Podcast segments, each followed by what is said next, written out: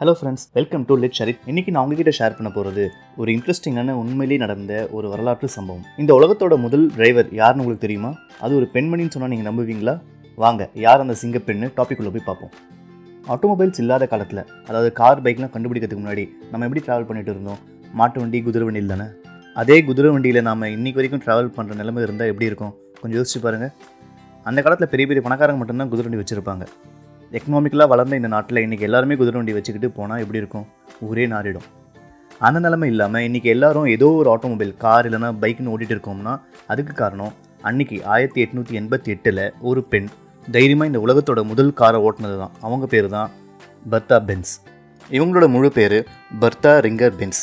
இவங்க ஜெர்மனியில் இருக்கிற ஃபார்சேம் அப்படின்ற ஒரு சின்ன டவுனில் ஒரு பணக்கார குடும்பத்தில் ஆயிரத்தி எட்நூற்றி நாற்பத்தி ஒன்போதில் பிறக்கிறாங்க. இவங்க பிறந்த சமயம் பெண்களுக்கு உயர்கல்விலாம் மறுக்கப்பட்ட காலம். அது மட்டும் இல்லாமல் அந்த காலத்தில் இருக்கிற சயின்டிஸ்ட் எல்லாமே பெண்கள் ரொம்ப யோசிச்சா அவங்களுக்கு குழந்தை பிறக்கும்போது பிரச்சனை வரும் அப்படின்னு எல்லாரையும் சொல்லி நம்ப வச்சுருந்துருக்காங்க.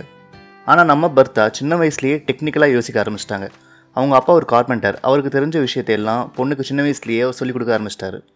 ஒரு நாள் அவங்க வீட்டில் இருக்கிற ஃபேமிலி பைபிளில் ஒரு ஸ்டேட்மெண்ட் எழுதியிருக்கிறத அவங்க பார்க்குறாங்க. அது என்னென்னா துரதிருஷ்டவசமாக மறுபடியும் ஒரு பெண்.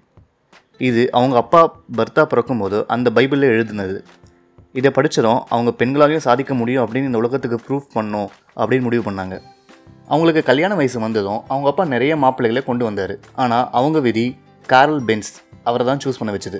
ஒரு நாள் பர்த்தாவும் அவங்க அம்மாவும் ஒரு கோச் எக்ஸ்கர்ஷன் போகும்போது அங்கே கையில் ஒரு பைசா காசு இல்லாமல் திறமையை மட்டும் நம்பி வந்த ஒரு வாலிபரை சந்திக்கிறாங்க. அவர் தான் நம்ம ஹீரோ கார்ல் பென்ஸ் அந்த காலத்தில் எல்லாருமே குதிரை வண்டி வச்சு கேரேஜ் ஓட்டிகிட்டு இருக்கும்போதோ இவர் மட்டும் குதிரையே இல்லாமல் மோட்டார் யூஸ் பண்ணி ஓடுற ஒரு கேரேஜை அந்த எக்ஸ்கர்ஷனுக்கு கொண்டு வந்திருந்தார். அது என்னமோ பார்த்தவுடன் காதல் மாதிரி எக்ஸ்கர்ஷனுக்கு வந்த கேரல் பென்ஸை நம்ம பர்த்தா பென்ஸுக்கு ரொம்ப பிடிச்சிருச்சு. அன்றைக்கே முடிவு பண்ணிட்டாங்க இவர் தான் நம்ம வாழ்க்கை துணைன்னு. அவங்க அப்பா எவ்வளோ சொல்லியும் இந்த பணக்கார வாழ்க்கை ஒன்று கிடைக்காது அப்படின்னு எச்சரித்தும் அவங்க கார்ல் பென்ஸை தான் கல்யாணம் பண்ணுவேன்னு சொல்லிட்டாங்க. கல்யாணத்துக்கு ரெண்டு வருஷத்துக்கு முன்னாடியே கார்ல் பென்ஸ் கிட்ட பர்தா அவங்களோட வரதட்சணையிலிருந்து ஒரு பகுதியை கொடுத்து ஒரு அயன் கன்ஸ்ட்ரக்ஷன் கம்பெனி ஆரம்பித்தாங்க ஆனால் அந்த தொழில் ஃபெயிலியர் ஆயிடுச்சு. அதுக்கப்புறம் ஆயிரத்தி எட்நூற்றி எழுபத்தி ரெண்டில் பர்தாக்கும் கார்லுக்கும் கல்யாணம் நடக்குது. அதுக்கப்புறமா மீ மீதி இருக்கிற வரதட்சணை பணத்தை வச்சு அவங்க ஆரம்பிக்கிற கம்பெனி தான் பென்ஸ் ஆயிரத்தி எட்நூற்றி எண்பத்தஞ்சில் கேரல் அவருடைய முதல் குதிரை இல்லா அதாவது மோட்டரில் ஓடுற ஒரு வாகனத்தை உருவாக்குறாரு. அந்த வாகனத்தை வடிவமைச்சதில் பர்தாவோட பங்கும் இருந்துச்சு.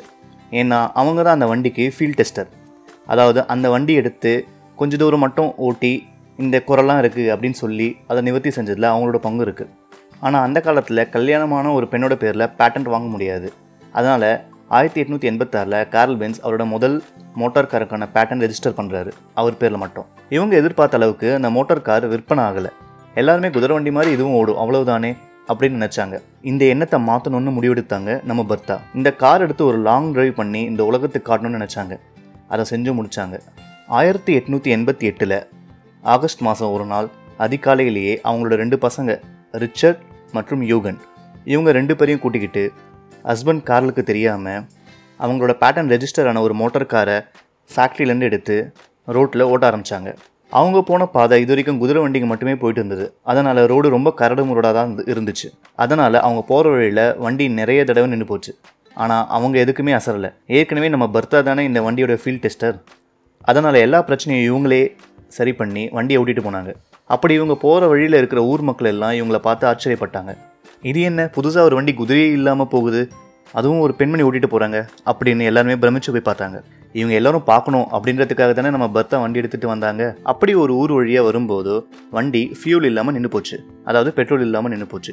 அந்த காலத்தில் வண்டிக்கு பெட்ரோல் மாதிரி யூஸ் பண்ணது லிங்க்ராயின் அப்படின்ற ஒரு கெமிக்கல் லிக்விட் அது காலியானதுனால வண்டி அந்த ஊரில் நின்றுடுச்சு அந்த காலத்தில் அந்த லிங்க்ராயின்ற கெமிக்கல் லிக்விட் துணியில் இருக்கிற அழுக்க எடுக்கிறதுக்காக யூஸ் பண்ணுறது அந்த லிக்விட் மருந்து கடையில் தான் கிடைக்கும். இவங்க உடனே அந்த ஊரில் இருக்கிற மருந்து கடைக்கு போயிட்டு எனக்கு பத்து லிட்டர் லிங்க்ராயின் வேணும் அப்படின்னு கேட்டாங்க. அதுக்கு அந்த மருந்து கடைக்காரர் ஒரு லிட்டர் போதுமே உங்கள் வீட்டில் இருக்கிற எல்லா துணியோட அழுக்கு எடுத்துணும் எதுக்கு பத்து லிட்டர் வேணும் அப்படின்னு கேட்டார். இவங்க திரும்பி பத்து லிட்டர் வேணும்னு கேட்டதுனால அவர் கடையில் வச்சிருந்த மொத்த லிங்க்ராயினை எடுத்து கொடுத்துட்டாரு. அப்படி வாங்கிட்டு வந்த லிங்க்ராயினை ஊற்றி அந்த வண்டியை ஸ்டார்ட் பண்ணாங்க. இந்த உலகத்திலேயே முத முதல்ல ஓப்பன் பண்ண பெட்ரோல் பங்க் அப்படின்னா அது அந்த ஃபார்மசி தான். ஒரு வழியாக எல்லா பிரச்சனையும் சமாளித்து பன்னெண்டு மணி நேரம் பயணம் செஞ்சு அறுபத்தஞ்சு மைல் தாண்டி இருக்கிற அவங்க அம்மா வீட்டுக்கு சேஃபாக வந்து சேர்ந்தாங்க. வந்த உடனே அவங்க ஹஸ்பண்ட் கார்லுக்கு ஒரு டெலகிராம் சென்ட் பண்ணாங்க. அதாவது மெசேஜ் அனுப்பிச்சாங்க. நாங்கள் பத்திரமா வந்து சேர்ந்துட்டோன்னு ஆனால் அதுக்கு முன்னாடியே பிரஸ்காரங்க இவங்க போகிற வழியில் எல்லாமே ஃபோட்டோ எடுத்து அது ஒரு பெரிய நியூஸ் பண்ணிட்டாங்க. அப்புறம் என்ன ஃப்ரீ பப்ளிசிட்டி தான்?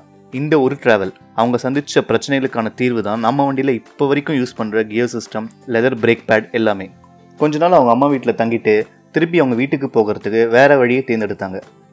ஏன்னா அப்போ தானே இன்னும் நிறைய பேர் அந்த வண்டியை பார்ப்பாங்க இன்னும் நிறைய ரீச் கிடைக்கும் ஃப்ரீ பப்ளிசிட்டி கிடைக்கும். இப்படி அவங்க தனியாக கிட்டத்தட்ட நூற்றி இருபது மைல் ஒரு நூற்றி ஐம்பது வருஷத்துக்கு முன்னாடி ஓட்டியிருக்காங்க.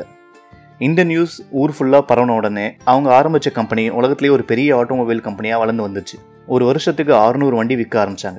அதுக்கப்புறம் அவங்க மெர்சடிஸ் கூட ஜாயின் பண்ணி இன்றைக்கு வரைக்கும் மெர்சடிஸ் பென்ஸ் ஒரு சிறந்த கார் கம்பெனியாக இருந்துட்டு வருது.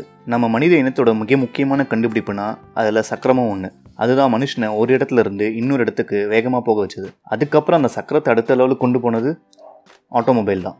ஸோ கடைசியாக தேவர் மகன் படத்தில் சிவாஜி சார் சொல்கிற மாதிரி இன்னைக்கு நாம நூற்றி இருபது கிலோமீட்டர் ஒரு மணி நேரத்தில் காரில் போயிடுறோம். ஆனால் அதுக்கு விதை அவங்க அன்னைக்கு அதே நூற்றி இருபது கிலோமீட்டரை அவங்க பன்னெண்டு மணி நேரம் கஷ்டப்பட்டு போனது தான்